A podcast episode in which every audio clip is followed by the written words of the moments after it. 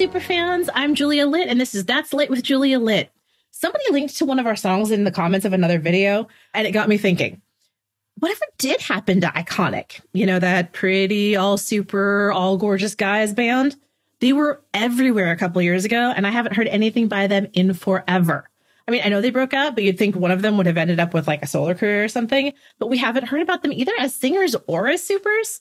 And I mean, okay, it makes sense. Their stuff was pretty commercial, pretty prepackaged, the songs and the heroics both.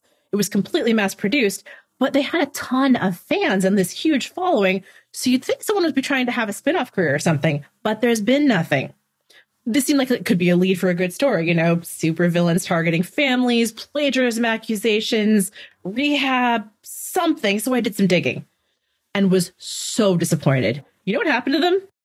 They all got boring. So let's look at the lead singer, Hope.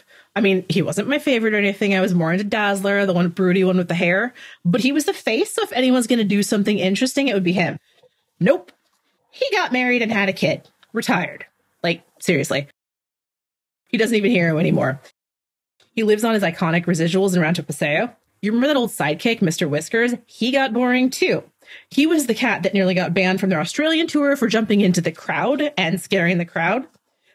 He's a high school principal now. Can you believe it? Like, he went from scaring kids to boring them to death. And okay, married isn't all that bad, right?